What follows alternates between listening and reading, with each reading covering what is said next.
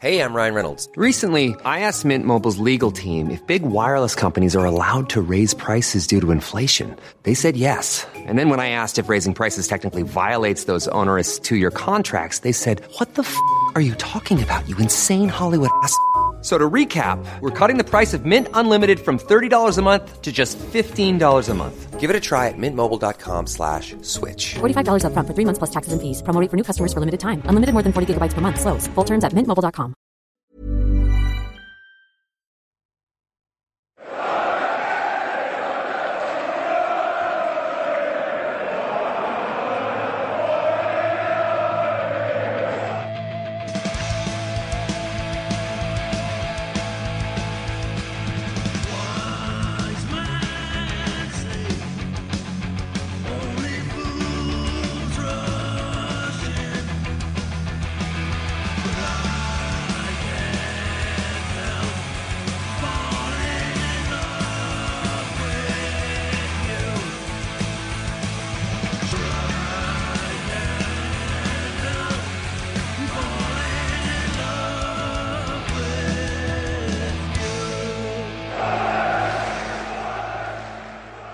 Welcome along to the Wise Men Say podcast, where we are going to discuss another winless home game, like anyone really expected anything else.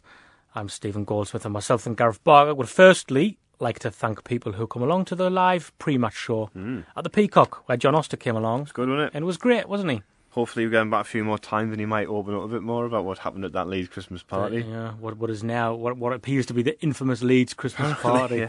Something really bad must have happened there because he didn't want to go there at all, did he? well, maybe he shouldn't have gone there at the time.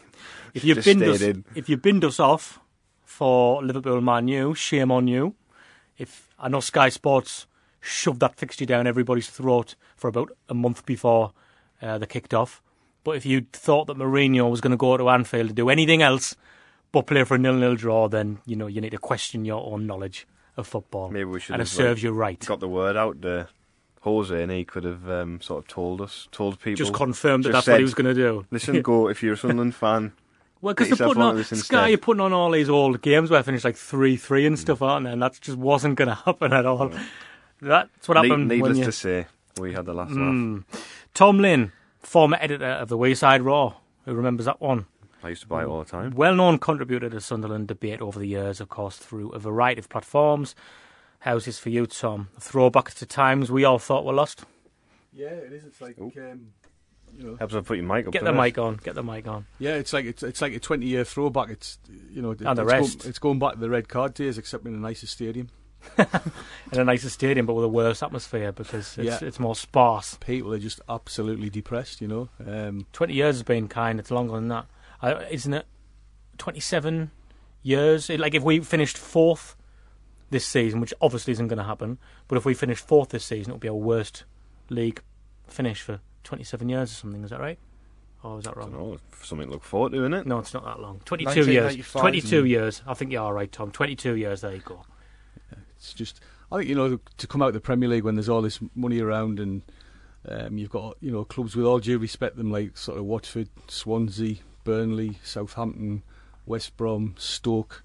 You know whose stadiums can only hold half of what ours can hold. Who don't have the history and all the rest of it.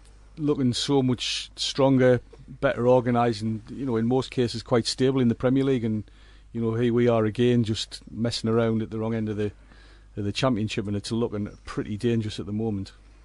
Michael Loff is here too, one of our own contributors as well. In his 20s, Michael, he's a home and away. Witnessing now times that are probably lower than even you've ever imagined, Michael.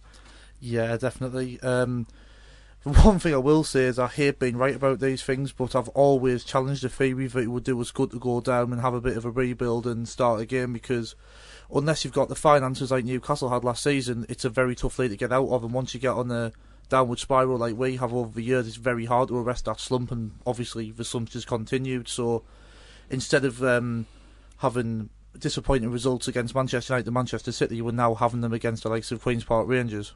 And this So- is worse because somebody after the game, a fan of another club, said to me, "Oh, it's more of the same for you guys, isn't it? You're in the Premier League and getting beat off of team week in week out, and now you're in this division and you can't win. But it's not the same because you reluctantly accepted what was happening in the Premier League because you're playing against decent players and decent teams.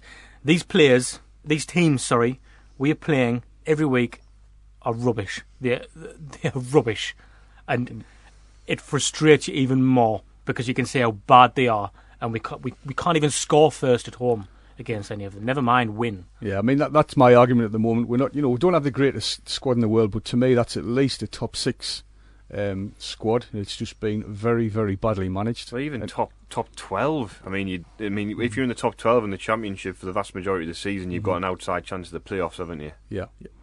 You know, then we can't. We're not even. Don't even look like. You know. The ma- you know the manager's come out and said something along the lines of um, he's not really bothered about being in a relegation fight until it's mathematically impossible to get out of it. Well, that's just absolutely ridiculous because on Saturday morning before the QPR game, he was telling us oh, all we'd get promoted.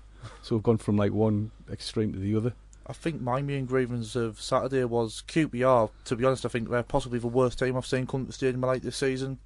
They were functional at best, and we never really looked like breaking them down. The goal was just a rare bit of quality from McGeady. And what's concerned me this season is when we've had positive results, they just seem to be like flashes in the pan. So the Preston performance, we were already positive after that. We've had other green shoots in the past, but they've been followed by poor performances. And even the goals we've scored, it's very rare we score from open play. Obviously, we scored from open play on Saturday, but as I said, it was a bit of individual brilliance. It's not a kind of you can't look at it and think, oh well, Grayson's done really well there because he's changed this, that, and the other, and it's come as a good like good like drilling training ground stuff. It just kind of looks as though we're scoring goals because of players' own like individualism, which is quite quite worrying. His fir- that was the first goal from open play this season at home, wasn't it? Yeah, exactly. It was, quite, it was quite ironic as well how the, the, the crowd were about to internally implode. I think um, with a, a series of like sarcastic. Have you ever Uh, heard that before? I've never. I don't I've, think. not, I've I never don't think I've I never have. heard it over a sustained period. Um, and and it was it, it, you could just tell that that was probably you know unless McGeady scored it was almost going to be some sort of like metaphorical turning point I really I think- think people you could just sense the whole ground were just absolutely fuming Well, it was that passage of play just before that where they were kicking the ball out of play and players Yeah. weren't looking, and Mhm. you, you expected the the Tannoy to start blasting out circus music, didn't you? I Yeah. mean, it, Yeah. it was it was it was something else. And I actually thought whenever Sunderland did do a little bit of good play or go chan- uh, close with a chance, the crowd. You, you heard the roar and, and, Yeah. and they got behind them and tried to do as much as they can, but that passage of play in particular was so comical. You, oh. you, you, you, you can't get your head around it. You, you can't do anything No, but sit there and put your head in your hands. You just, you just, you know, I sat there and I, all I could think is like, how, how much lower can, like, can we go? You know, I think it was something like 301 days since we've like won a home game, and there's still some people now, you know, when people are criticising performances and the manager are sort of saying get behind the team. Well, I think our fans have, you know, have been unbelievably loyal, unbelievably patient, and a lot of clubs it would have kicked off big time well before now. I think sorry another big um, annoyance I had coming out of the game was once we got back one one, like you said, Stephen, the crowd really did get behind them. It felt like it was a bit of togetherness, but then we had a five minute spell where we went for it and attacked a bit, but other than that, it almost seemed like we were settling for a point. And Grayson's coming out after the game and saying that, oh, we haven't lost in two, and there's kind of encouraging signs. Well, I didn't see any encouraging signs on Saturday. Ada think- McGeady I was think- an encouraging sign. well- we'll talk about play before we start bashing Grayson. Uh, we go on about some of the players and, and setup and stuff like that.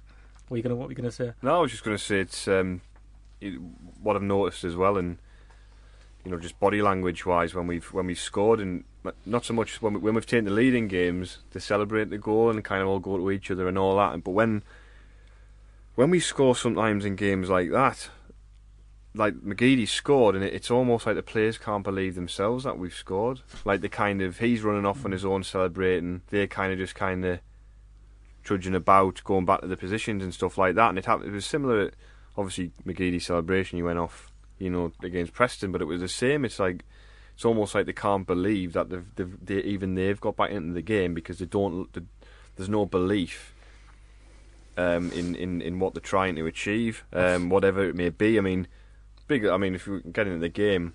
We'll come back to what, what were you going to talk about? Sorry, before I go off and I just wanted to speak uh, about the way the side was set up in certain in, Well- individuals' performances. well, in terms of the way the side was set up, what was incredibly frustrating and basic was from an attacking perspective, how QPR basically just went, oh, we'll just sit five, ten yards deeper.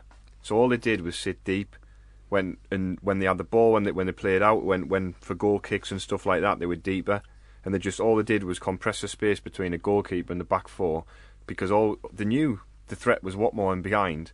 But why why don't the players think? Oh, well, i've got five yard, five ten yards of space to hit between the back four and the goalkeeper to get Watmore in. You, it's it's not a ball you're gonna.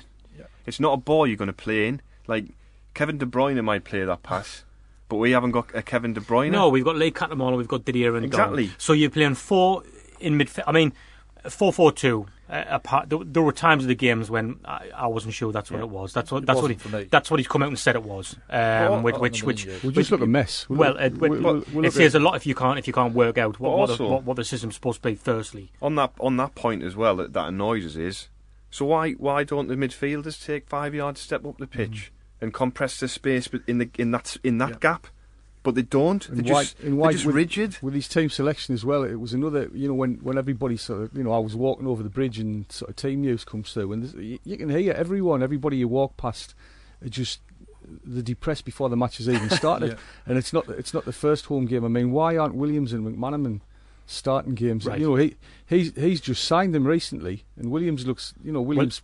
was well, probably the McManaman- brightest spot. any- McManaman any- arguably our what- our best Uh-huh. player in the games where he's Yeah. played especially against Hull he was That's all, terrific and he took yeah, he, he took two two our two best players off at Hull, and then they equalised. I just Wait, just I can't understand the guy and, at times. And you would question the sanity of anybody who left this stadium and the match on Saturday and didn't think that Williams should be should be playing for Sunderland. I'm- McManaman, I'm- McMan- can I say on Williams I'm I, I'd have him in but I wouldn't have him in where he's playing and I'm not because for the for the reason that I think he just runs around a lot and I'm not saying that's a bad thing I don't think he's a bad ball, player he wants the ball though. but he's not he's not a forward like f- furthest forward of a three midfield player. He doesn't score goals. He doesn't really create goals, but he, he does. It's his movement and. I think we've He got ticks to, it he, over, he that's got, he he, he got us back. He got us back on the ball. no, he did. He And- did. and- but that, that's why I'm saying he should. If he's in, he should be deeper. He should be in the midfield that- too. I mean, he that, shouldn't be in. The, that, he should that's, be that's further up absolutely in the fair three. enough. But what, what, what my observations were, say, I left the ground and I didn't think it was a 4 4 2. He's come out and said it was a 4 4 2. I've read a couple of tactical reports that suggest it was a 4 4 2. I, I didn't see that when I was watching it. all, no. If, if, if, if I'm being honest, okay. But anyway, um, because my point after the game was if, you, if you're going to insist on playing two set midfielders like Cattermole and Ndong, and this isn't reactionary because we've been seeing it for a few weeks now. If you're going to play those two, you can see it working in a 4 4 2, but then your creativity and your flair and your goal scoring threat needs to come from elsewhere. And it needs to come from your wingers and it needs to come from your centre forwards. It's no good if you're having somebody like McManaman on the bench who can beat a man, who can get in the box, and having Honeyman play with the greatest of respect. Lee- If, if, if it was the formation I thought it was at the time, when it was three in the middle, you can understand Honeyman playing a little bit because he's worried about what's coming the other way. If, if Simon Grayson and his coaching team are like studying videos of our games, Lee Cattermole should have been dropped weeks ago. I like Lee Cattermole's attitude, and you know I'd, I'd never decry him as a as a professional, but he isn't playing well. He looks very slow. He's allegedly got an issue with his back, but he plays golf on a regular basis, which won't help him at all. And I just think that the manager needs to have a he, he needs to have a serious look at Cattermole because he just gets bypassed in games. I He's he's got no aliveness and no agility to his play. He just looks stiff. And, and average players, you know, people that you know, frankly, you haven't heard of are just like tearing to bits. He, he's a passenger, absolute passenger at the He moment. never puts. The thing is, because we've talked about biting midfield. Sorry, Michael. No, go ahead. We've talked about biting midfield, and when we, I think, know, we're discussing Williams playing part of the two, and we're saying, well, you know, that Cattermole gives you that bite. He doesn't put tackles in anymore. He never. He doesn't put a tackle in. He never gets close to people. doesn't do anything. Doesn't he, have he kind of puts goal. his does that like puts his arms up and lets people go past. Mm-hmm. When he's on the ball in tight areas, he gets swarmed and they nick it off him in, in dangerous areas. Yeah. And it, it it's alarming. I think um, Cattermole's form's probably the biggest argument for bringing in Johnny Williams as one of the two because, like you said, Gareth, he's not really going to create you many goals. He's not going to score you many goals. But what he is, he's neat and tidy. And when you've got Ndong, whose ball retention isn't the greatest sometimes, you need someone like Williams who's going to want the ball, put his foot in it, and he can just supply it to our more creative players, and they can create the goals and score the goals. It's simplistic, but it's kind of the way we've got to go because, like you say, Cattermole, what is he contributing at the minute? Absolutely nothing, really, from my point of view. And what I've quickly discovered the difference, because people talk about the difference between the Championship and the Premier League, and this is not something you would ever suggest or condone the Premier League. But it's almost the point now. I think you just need to get those attacking players on the pitch at one time and make and be braver than the other side and be more attacking than the other side. Yeah. If you go back to when Peter Reid found a new lease of life at the stadium when he was on the brink, and he changed his side and went very attacking, didn't he? And we had Darren Williams, and we had apologies for our younger listeners, and we had Darren Williams, and we had Jody Craddock uh, play centre half, who did not look convincing at all. Holloway was right back. He moved Mickey Gray at left back, who initially didn't look like he was going to be the England player that he turned out to be. And we tried to outscore teams. Mm. And you, you can see the sense in doing something like that now because teams like QPR, even if you go full throttle and you attack them and attack them and attack them, they don't have the quality I would suggest to get three or four goals. So if you were going to mm. put all these attacking players on and try and outscore them, try and build some confidence up that way, work mm. from the front instead of the back because this this what we're trying to do now it's becoming such a psychological barrier these soft goals were given giving away. That it's almost having the opposite effect where they're trying to defend defend defend iron that out first. I would suggest that the championship's not the environment to be doing that. And, and the best form of defence is attack I think you'd get a this few more people on side as well, wouldn't you? You know, if you if you went at teams and and you know you, you started scoring more goals, yeah, people would get frustrated, but you can't, you know, without without scoring more goals than the opposition, you ain't going to win games. And at the moment, we've got we've had a problem with scoring goals all season, especially at home. He's chopped. He's chopped and changed all the time. and, You know, one position we haven't mentioned yet, it's like the goalkeeping position. I mean, uh, you know, with all due respect again to, to Jason Steele, he he just looks like a rabbit in the headlights at the moment. He looks very very nervous. Um, his distribution's poor. Um, ironically, he was initially dropped when he probably didn't deserve to be dropped for Ruiter. Then Ruiter came in and got dropped after a game where He did all right, the, yeah. the Cardiff game where he mm. did okay and couldn't be blamed for either goal. And I think I think Grayson now has just been stubborn. To be honest, I think he's just playing Steele because you know he, he knows he's probably cocked up in the first place, but now he needs to think about dropping him. I mean, it's ke- just he kept him, kept them in after con- he brought them in. We concede five at Mhm. Ipswich, and then it's like, right, well, I'm in a situation now. Yeah. What can I do? I'm going to have to Yeah. have, a, have a drop him after that. yeah. And it's almost like now we're And after that Ipswich game, somebody mentioned the goalkeeping scenario, and he, he actually mentioned Ruiter by name, as if to, I think he actually said, "Who's to say that Ruiter wouldn't have conceded five goals or something to that effect?" Which I thought was pretty petty. I don't Yeah. think ne- he needed to say well. that. I mean, you, you look at the the goal at the weekend, and it's it was. I said at the t- I sort of tweeted about it at half time and just said it was pathetic. It's wet Yeah. defending. It's Yeah. like how don't let pl- teams Hmm. come and camp in your six yard Yeah. box and Yeah. sit on your line Mind and that's- sit on you. That's Steele's fault though as well. I to an know, push them out. Exactly. I mean, Like, what's he doing? Letting, mean, pe- yeah. letting people should, be stand cla- on he him? should be clattering people. It's Goalkeepers get protected, you know. He I should be coming out Right, and, he and should. claiming And then the he did. So we had three. There was three of those corners, right? So the first one. So I'm sad, right? So I'm watching the corner taker go over, picks a ball up, bounces a ball on the floor. So right, and then they all move in. Mm-hmm. If I'm watching that, going, they're doing something here. React. Why aren't the players going? He's done that. Now they're Mm-hmm. all moving in. They know exactly what's going to happen. So block people, block Mm-hmm. people off. Start pushing people out. Should the manager Start- or coach be start getting that message to the players? Start, well, they don't need. Start, no, the- start getting the grips with those But people. if, if but but 'Cause now you- you're you win failing on two fronts because if the players aren't intelligent enough to work for, for game management, I'm not. I'm not having that John O'Shea. I'm not having that John O'Shea is stupid enough to not understand that. Well, so so why so what, so so what, what why I is it don't not understand. I think, I think because if the players don't get it, it should be getting to the players from the bench. I think it's the the the, the players as a as a unit. Uh, uh, to me, are playing at about 65, 70 percent Yeah. max of what they're possibly Agreed. capable of. That's and there's no, there's nobody gets really upset. There's no aggression. There's no pace. It's just almost going through the motions at times, and I, and and this is why, you know, I, I'm I'm probably the number one for stability. This, that, and the other. But like Grayson, on the evidence to date, there's got to be a big decision made about him soon because we've seen all this before. You know, we we, we went through the whole of last season envisaging what Moyes was going to do, and it happened. You know, ironically, the first time we ever changed a manager to save ourselves, and and this guy is getting us It into feels- big trouble. We're Well, having, well, this, let- we're having the same yeah, conversations, aren't we? Let's let's come back and talk about Grayson, and then we, we'll move away from the game now, and then we'll have a discussion about Simon. Life is full of awesome what ifs, and some not so much, like unexpected medical costs. That's why United Healthcare provides Health Protector Guard fixed indemnity insurance plans to supplement your primary plan and help manage out of pocket costs. Learn more at uh1.com. I'm Sandra, and I'm just the professional your small business was looking for. But you didn't hire me because you didn't use LinkedIn jobs. LinkedIn has professionals you can't find anywhere else, including those who aren't actively looking for a new job but might be open to the perfect role, like me. In a given month, over 70% of LinkedIn users don't visit other leading job sites. So if you're not looking on LinkedIn, you'll miss out on great candidates like Sandra. Start hiring professionals like a professional. Post your free job on linkedin.com/people today.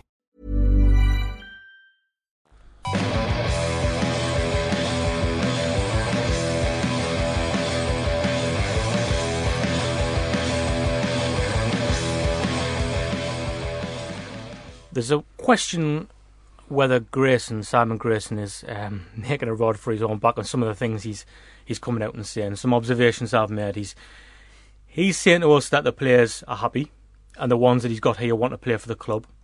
In turn, the players are then coming out and, and clarifying that and confirming that, and saying that they do want to be here, and the mood in the dressing room doesn't reflect the performances.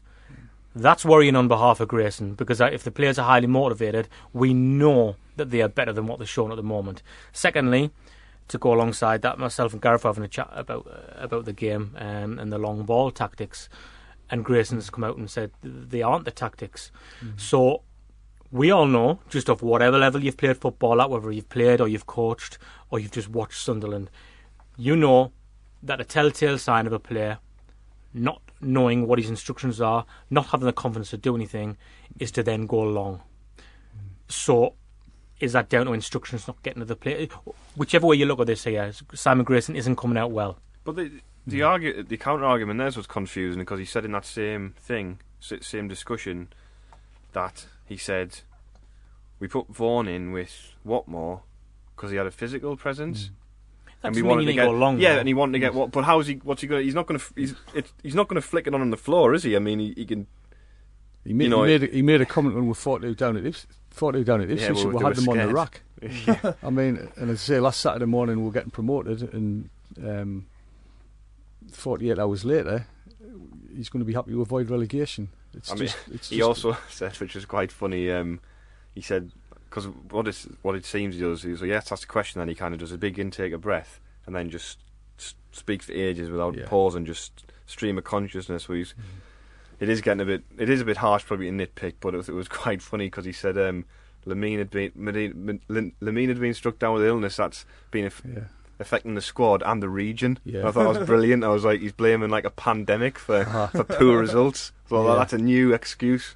That, brilliant. Yeah. And the, and the problem is, he, he kept, when Grayson, he, he wasn't an, appoint, uh, an appointment that I, I can remember many people being happy with. And, and one thing you would say is Sunderland fans are prepared to give people a chance. All you can then do is have a look at his his his record, and then you could kind of see the logic why he was brought in because he's been to clubs, and the li- the line was wasn't it? I've improved clubs everywhere I've been. Mm-hmm. They were generally clubs in the, the division below us, you know, w- w- which is the first thing you would see. He's never been given a, a task of a, a club who's just been relegated or somebody who's even finished high up in the, the championship, from what I can see. Mm-hmm. Then all you can do as a fan is judge the manager on what he says.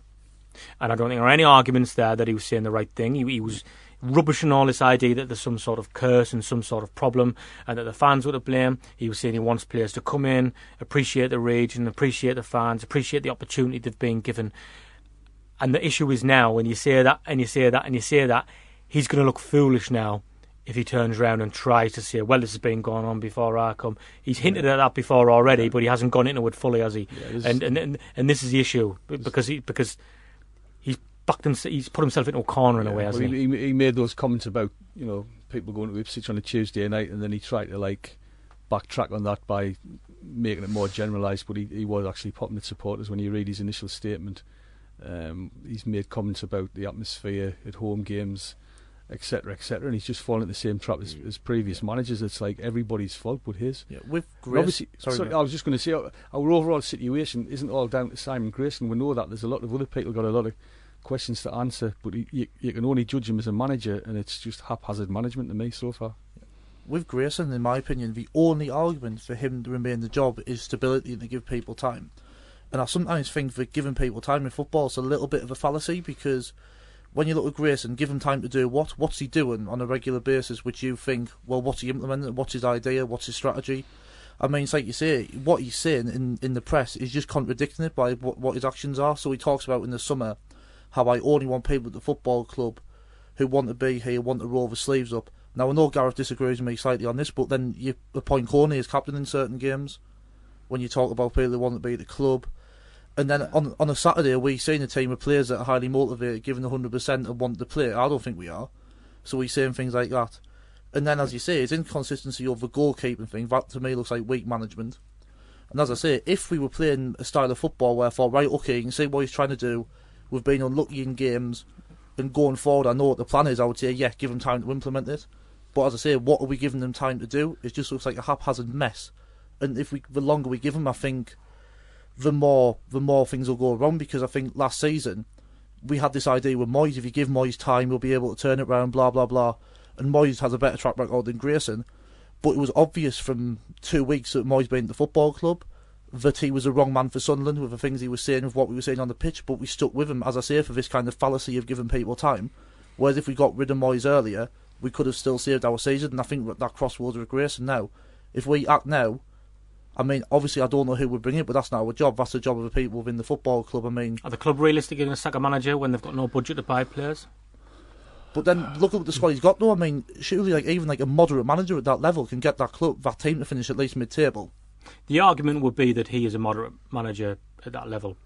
Uh, I'm, this is devil's But advocate. This is devil's advocate because as people who can see, anyone who follows me on Twitter knows I, I I've I've asked the question seriously whether he's good enough, and, and, and I'm struggling to get behind But like you said honest. before, he's he's always started in League One with these teams, and therefore he's had the base to build on because they've got promoted in League from League One. They've gone up with momentum, and that means they've got a strong base to move forward.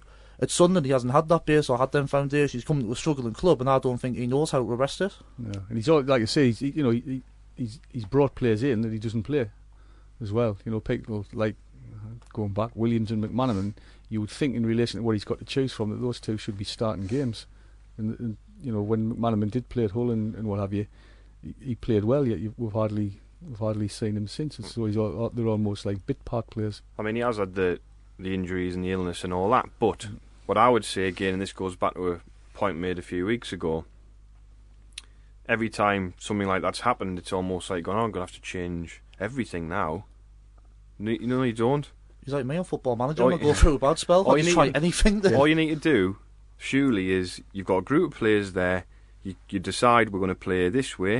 If it's four four two, if it's four three three, whatever. I know people talk about being adaptable, but I don't believe, from what I've seen, that we're under severe tactical stress in the Championship. It's not like you're in the Premier League where pe- teams are like clever. Every team's been Functional. poor, average, but Shit. functional. Yeah, they have. Yeah. and and you go They have. like teams teams like Cardiff.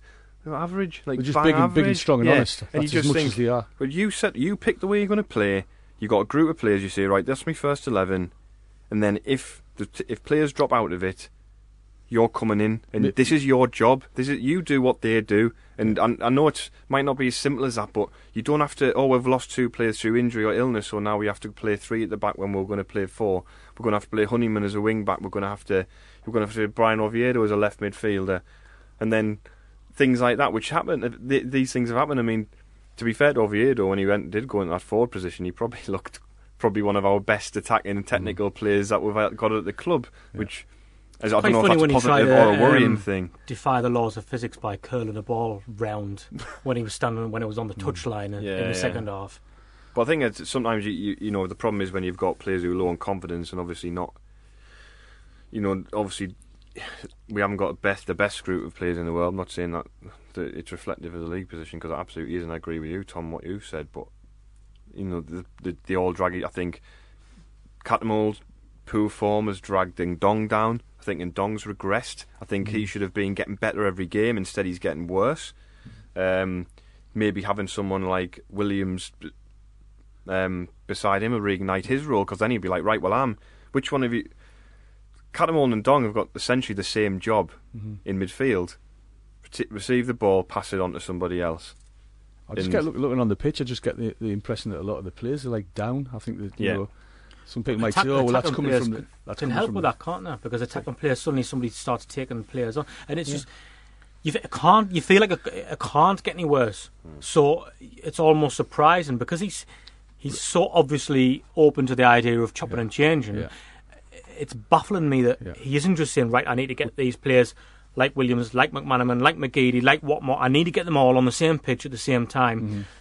What what what can be worse? What you know, we, we went to Barnes and we got stuff three 0 We're losing at home and we're drawing at home. We lost at home to Forest, who came and played for a nil nil draw, Mm-hmm. and we're possibly the worst team or on par with QPR perhaps. Or QPR worse. Right. Well, with two two shit teams like QPR and Forest, and and we've got one point from it at home. Uh, At what point does he say it can't get worse than this? I'm going to put them all on mm-hmm. because these are players who at least can get the fans off the seat by mm-hmm. taking players on and by creating from chances. from the and if we now. need to win a game four two or four three, then let's just do it and let's just. Try and build our confidence that way. Then you can work on being better defensively. I think you, as well, the you know, look at that group. If you said right, you got Grabban, McManaman, McGeady, and Watmore as your three behind, and then Williams and then Ndong. That's the team I was thinking about earlier Yep. when I was jotting I, the I think down. for me, Williams and it's a Ndong centre midfield. because you get if you McGeady essentially- central. all your best players. Yeah. Well, McG- well, the three, the th- the front, I would play Watmore in behind because I think he's Well, better through I- the middle. I- I- but you've got you, Either because he hasn't got me. you know he hasn't got a trick like a, Watmore hasn't got a trick as for a winger. That's a problem. He, it's, it's all I pace. think I think Watmore coming in from the right, McGeady would, would. I know it was Watmore who played McGeady in for that chance in the first half, But but, they could all- I, I could see that combination working the other way. But Definitely. they could all they could all they could rotate as well. That would be frustrating as a defender. All, all of a sudden he's popping up here, he's popping up there. Who are we're picking up? Create some confusion, you know, because lumping the ball forward and hoping that James Vaughan flicks it on is, is, is your main mm. tactic. It just isn't doesn't wash. It's like it's not it's not acceptable. I do. I totally agree with everything you said about personnel, and this leads on to a wider problem we have. A few weeks ago on this podcast, Kieran Brady talked about having a culture of mediocrity at the club, and in turn that leads on to having a culture of excuses. And I think that's a problem because everybody from the outside looking in, even members of the local press, are saying, "Oh, poor Simon Grayson. Last season it was poor Davy Moyes." For mm. saying, "Oh, look at the hand he's being dealt. Look at the budget he's being given. How can he possibly do anything with this team? Sunderland can't keep sacking managers. All Sunderland do is sack managers." But the manager is not doing everything he can to get the best out of the mm. team. It's like you're saying, he's making baffling tactical decisions. Like, we're not exactly football experts, but we can identify what the problems are, and it seems as though he can't. And it's just kind of. The more the more disappointing the results are getting, the more baffling everything he does is. His media comments are getting more and more confusing by the week. As I say, he contradicts himself within the same sentence sometimes, and he's just he's just looking more and more He's out of his lost. depth by the week. He's lost. I think he's lost. Um, I mean, his assistant's people, ill people now. say he's, you know people say he's a nice bloke and this that and the other. Fair enough, you know, but that's just got absolutely nothing to do with the argument. He's not doing a very good job at the moment, and the, the club have got a big decision to make. And again, part of the problem is I'll go we back never, to the finance we never bit, hear we never hear anything from Ellis Short about anything. Well, we never hear anything from that's Martin not- Bain gonna- about anything. Yeah, that's not going to happen uh, soon. Um, go back to the finance bit. Could you realistically see Sunderland sack a manager, sacking a manager the- when they well, only well, give a transfer budget well, of a million Ellis. Ellis Short's got to up if he wants if he wants at least a decent proportion of his money back. He's got decisions to make here. I mean, you've got to remember Ellis Short's a multi-billionaire. This 170 million pound debt. To be honest, he could write it off tomorrow, like you and me could go and buy a round of drinks in a pub. It's it, it, he hasn't got the passion for the club, and that's why he wants out and he wants all he wants all his money back. And the debt is allegedly serviced by one of his companies. So in effect, he's almost you know benefiting from Sunderland not doing so well. It's it, it's just a ridiculous situation. It's a mess. They- And, and and the other thing people keep saying about how much um, money he's put into the club, but if you actually, I, I can't give exact figures, but if you analyse sort of our seasonal outlay on transfers, it's not massive because we've brought a lot back into the club as well. Um, and I, We've lost a lot of money on players, mind. I mean, we have. Oh, they've, the- they've bought know, very badly, but that's Yeah. due to that's due to you know bad appointments. So he's got to take responsibility for that as well. I think you know. I think it, it's no secret, and everyone's in agreement that the sooner he, he moves the club on, the Mm. better. Um, the worry is how how can you? So I think Wigan got taken over today.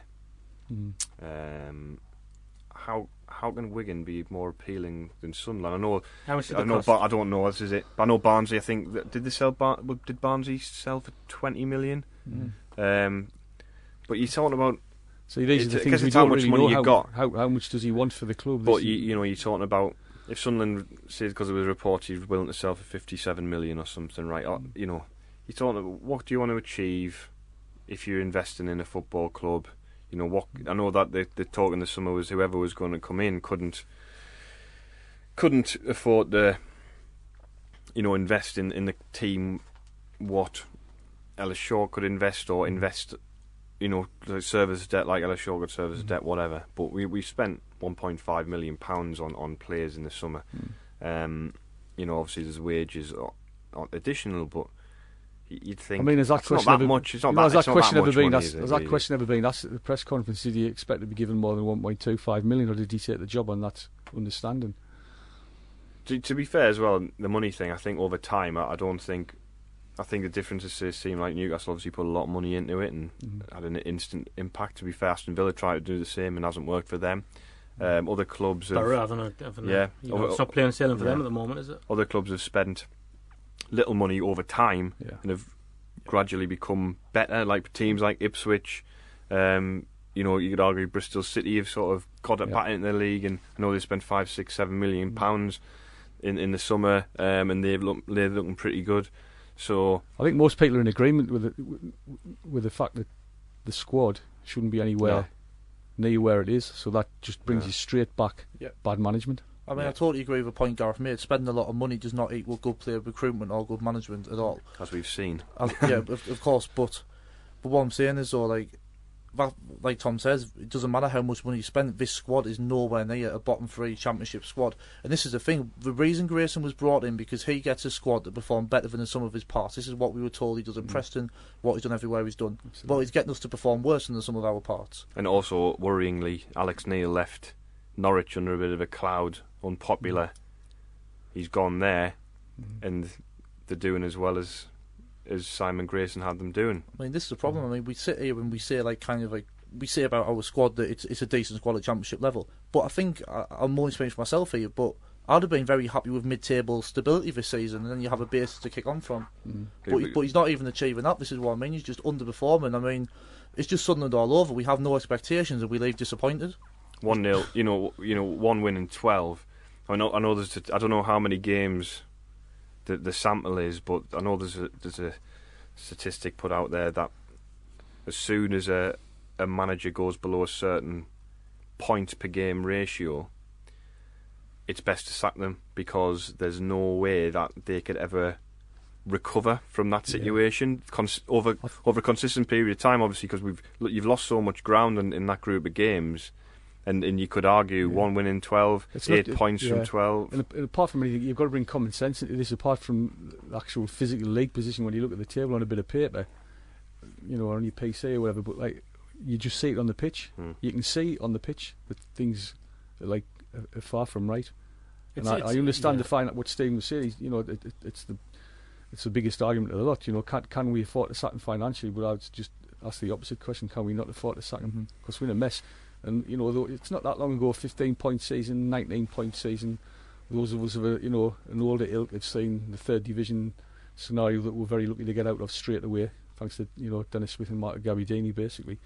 Um, it, but you can just sense. I think people can sense what's going on. I think there is a general agreement that if we don't act, we could be in the proverbial. It's just that you need. Um, it just feels as though at the moment it, you need a, a lift from somewhere. A I new just wish there was a Neil Warnock figure like out of work at the minute who could come in. I mean, when did you ever think you'd be saying I that? know, but it's, know? it's, it's the state we're in though. All Um, these managers we used to look down our nose at, you know, and everybody's guilty of it. Tony Pulis, Neil Yeah. Warnock, Sam Allardyce.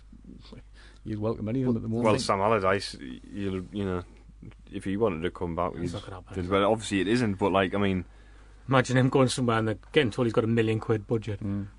But but the thing is, though, with Allardyce, I mean, he does spend money wherever he goes, but he still works with what he's got. When he first came to Sunderland, yeah, we had that December where results weren't very good, but he came in and he identified the problems straight away and he knew what he needed to do to address them. This is what I'm talking about, getting the best out of the resource you have The available other, thing to you've, you. you, the other thing you've got in all this, and you know, I'm maybe being a little bit naive, but you've got like Bahraini, Lens, and Khazri all contracted with Sunderland Football Club, and I would have been saying you're playing. Simple as that. You're contracted. Unless somebody comes in and buys you, you're going to play. And try and get out of this division as quickly as possible because this will just turn into a, a, state of real negativity. You're going to lose a generation of fans. Yep. people are going to become bored. I, I know some really hardcore lads who followed Sunderland home and away all their lives who stopped at the moment, just almost on principle. I mean, they'll be back tomorrow, I know they would, but they've packed in. I mean, this business about 26,000 there on Saturday, rubbish. There wasn't 20,000 in the ground, you know. They, they, they count the season card holders Yeah. in. So that's another thing the club should be like really, really worried about. You've got to be, yeah, you've got to lot- go some to, to make somebody. A lot of people have renewed this season out of lightly, but they will not renew at the end of this season if this continues. No way. I think that's it. I think people were thinking, you know, we might, like you say, even at mid-table, you're going to win some games. Yeah. You've got to win a lot of games to come I mean, mid-table. one in tw- one in twelve is. I mean, Blackburn went down 51 just points. about to exactly. say that Scary. fifty-one points. So we need another forty-three points from our remaining 36 games. thirty-six games. It's better than a Mm. point, more than a point a game. Mhm. Um, I don't, I don't, I don't think we're at the moment. I don't think we're in danger of going down because I do believe that the players we've got are good think- enough I to keep us de- up. It, and- it depends when think- the first home win comes, doesn't Yeah, it? we're Because it, it, that's But this because we've got we've got Bolton on the Yeah, horizon. this month's- Bristol City, as you said, yeah. are playing well. Brentford, I, I even think the Bristol City game, if we lose that at home, he could be gone then because, and that that's even if we go to Brentford and win. I think if we lose because on it needs Saturday, to he'll be gone. it needs to be home. to. It needs to be a home game, and then if you so. I don't think we will lose on Saturday. Uh, Brentford haven't won at home in, in something like seven So they games. will. either. yeah, I know. We know what happens then. I know, but I, but uh, another draw wouldn't be out of the. You know, you, you you could imagine that. Then if you lose to Bristol City, it's too much pressure to go in the Bolton game with with the two bottom sides uh, and and having that That's sort of pressure on look the at play. If they can't handle playing at home now, this would be this would be viewed as an you know an absolute Mm-hmm. must-win game at all costs. Are they in a mentally are they in a mental position to cope with that? You'd No. say no, wouldn't you? I think them, I, th- I think that mentally they're a little bit gone at the moment. You know, going back to what you said early on about when we scored, there wasn't a real celebration. There wasn't a real fi- even even in the crowd. To be honest, mo No. loads of people around me never even moved off the seats. It was sort of polite applause because there's just that general vibe Yeah, around is, the club, yeah. and it need- the absolutely whole right. the whole thing needs changing quickly. But, but you know, then who's the person? I know, you know, it's going back a long time, and I'm not suggesting this person should be the manager, right? Before anybody accuses of. it, But you look at God, who's he going to come out with? no, a- no. ju- I was just thinking, like when we got promoted to the Premier League in, in '96, '97, the team that Peter Reid had was very low on ability.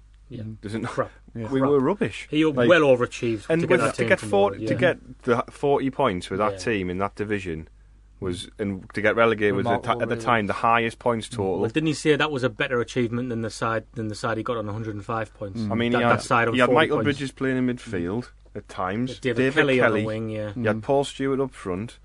Um, you know, defensively we had what Melville played most of the season, really, Leahy. didn't he? Leo, we played a lot. Um, you know, we had the we had these very average Gareth players Hall at that played right level, back. and we we competed, and and it wasn't about tactics or anything like that. It was about Bit of heart. motivating, motivating the players that you've got, Yeah. but making them believe But in Grayson's themselves. leading us to believe that the players are motivated. But they're And- not, though. we're saying tactics doesn't matter, but yet we're slagging them off for tactics because we're saying it's not enough what he's doing now. Yeah, but if you- by, if you're by getting- patting them on the back and saying you you want to play for But he's getting both wrong. clearly not so he's got both wrong, hasn't he? Because the players aren't motivated, and we're not. The if the players are good players, but they don't care, but they were set up properly, they'd be in more positions to do better things on the pitch, which they're not. So, you know, if if they were one or the other, you you wouldn't be getting the results. The, but the No. alarming thing is they're clearly not set up properly, and they're not motivated to do the jobs. They're not confident. he can say they're motivated as much as you want. We, we can see that they're not. You can you can see it on the they don't believe. They don't believe in the in There's- their ability. There's a, there's a lot, you know, there's a lot of people in professional football look down on, you know, fans give you know, the old cliched argument about oh they've never played the game, but God's sake, you don't need to be a, a, a genius to see what's going on at Sunderland at the moment. I mean, you could argue McGeady is by far and away. Yeah, obviously, he's, you know, he's, God knows how he's missed that chance at the the first half, Yeah. given the, the, some of the goals in some some of his goals he scores with both feet, some of the stuff he does. Uh, But there's a, deg- but there's a player There's who a degree of sympathy on that. I think where, where Grayson would say, if that goes in, if if Oviedo's shot goes in, if Honeyman's Mm. shot goes in, we win the game comfortably, and we do. Other teams seem to come scorn with the first chance against us. Yeah, but you So let there's them. an argument. No, You'd like, I, if- am not, I'm not a disagreeing, if but I'm just saying that's if- y th- there's a level of, of sympathy to if be had on that as well. if QPR stick one on the top corner from 25 yards to do what McGeady does in the first half, you Yeah. go, you kind of go, mm, You've got to remember, Kate, we missed two or three absolute Yeah. sitters as well. One was Especially a a, couple an in the open north, goal. the north stand. Yeah, one was pretty much an open goal. The lad Yeah. missed. Somehow referee Yeah. gave a corner for some Yeah. reason. Um, but yeah, I mean that they're the, the we're having the same conversations we're having about Simon Grayson now as we were about David Moyes last season, and the the it's almost that the comments from the out, outside of the club, sort of almost those patronising comments about oh Sunderland are God they're always sat the manager or what do they expect to change? All these people who don't watch Sunderland week in week out, people who haven't supported Sunderland for however many years and seen what's happened and understand what's happening at the club on and off the pitch. They're the ones who are judging Sunderland supporters and almost make, forces you into that belief that you should stick with them. But As I say, it's a culture of excuses. it is, but the, the Yeah. you know the, we we can't have we can't have a situation where the manager of the team is not getting the best out of the group of players, and you talk about time, but twelve games you'd expect to see Yeah. Mm-hmm. something, and you can blame people being ill or getting injured on the morning of the game or whatever as much as you like. You, Kind of you've, big you've got to we are prepare. at home. You've got to tan- prepare got for tan- these things. You know, 3 0 at Barnsley where we just got totally overrun. Um, got, you know, murdered at Ipswich 5 2. I, I, I, I don't, I kind I just cannot see many positives with them. I, I do agree with Stephen to an extent. I think when you get all these inverted commas flair players into the same side, but I, I think we need another manager It's, there. it's not a good. It's not something I would have ever condoned in the past. It's, it's very basic. I would expect like a twelve-year-old kid to say something like that. Just stick all the attacking players Well, in. Oh, that- Kevin Keegan. But like, at, the, but at the minute, you, you need something. You need a spark from Well, somewhere, well, and, and it's almost like you need to say, expression. Put your best footballers in the yeah, team. we, we, need. We've got too many of our best players try sitting and- on the bench. Try and outscore somebody for a couple of games, Yeah. and then reassess the situation. If you're too open after you've won a few games, then you can say, all right, maybe we need to just tighten it up Mm. a little bit here. We're not in a position to try and tighten But then things you've up got and start points on. the Then back. you can say. Then you can start hmm. going like, well, let's tighten it up. Maybe for this game we'll bring. that's what I'm saying. we'll yeah. tighten it up. We'll bring this player in because we'll want to watch. Hmm. But you, you, the core idea of the team should be to, to go out and do this. And at the moment, we're not doing anything. Hmm. But With, that's Aga- two games against in very row, ordinary though. sides. yeah, Two games in a row, but I've looked at the team and I've looked at the bench and I thought that bench is better than our starting eleven. Yeah. Like the players that are on the bench. Yeah.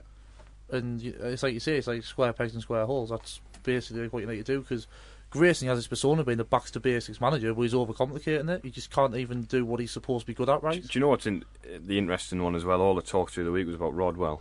Yep. Um, moving to centre back and all that, and and then the game comes at the weekend. Where is he?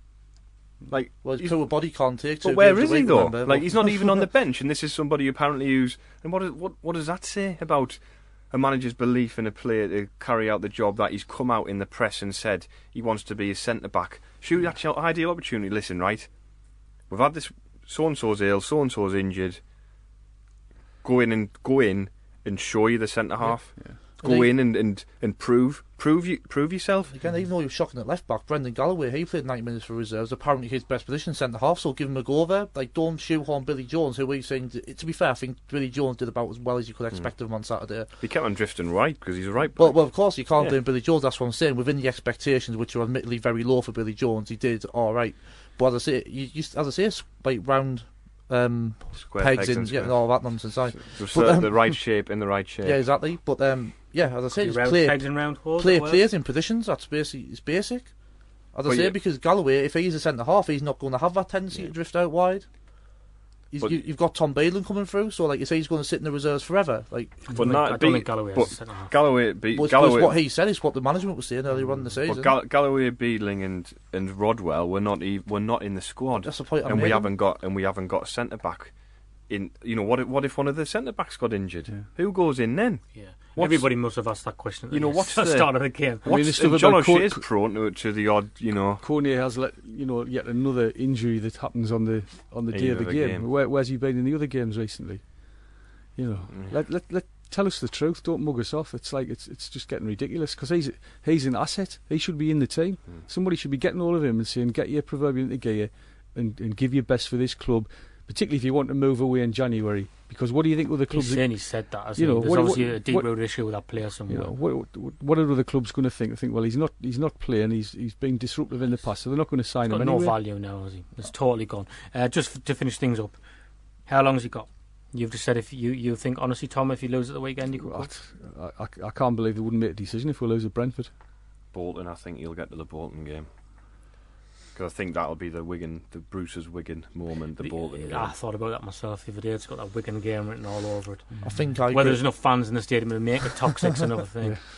I think that's even. It's, I think it's even worse because you haven't got many people left who are e- like even during that that Wigan game, you had some who were against and some who were still, you know, pro Yeah. back the manager, and you had like kind of two factions. Whereas I think nobody, anybody who had any sense has gone, and the only people left are sick. So I think Yeah, on yeah. Grace, I think I agree with Stephen. I think that he has to, a decision has to be made before that Bolton game.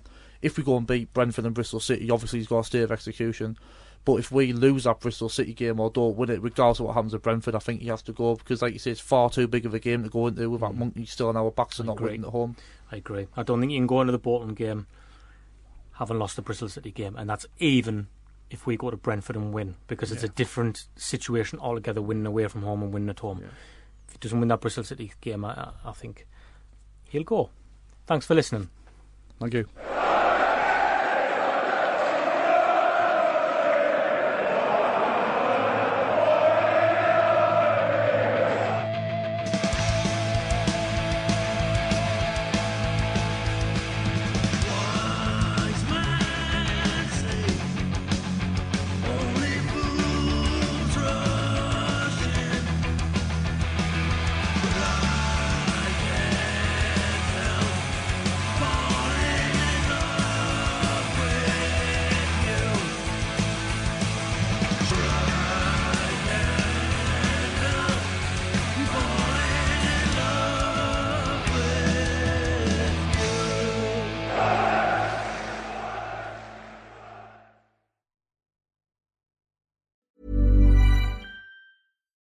Deserves the best, and there's no better place to shop for Mother's Day than Whole Foods Market. They're your destination for unbeatable savings, from premium gifts to show-stopping flowers and irresistible desserts. Start by saving 33% with Prime on all body care and candles. Then get a 15-stem bunch of tulips for just $9.99 each with Prime. Round out Mom's menu with festive rosé, irresistible berry chantilly cake, and more special treats. Come celebrate Mother's Day at Whole Foods Market.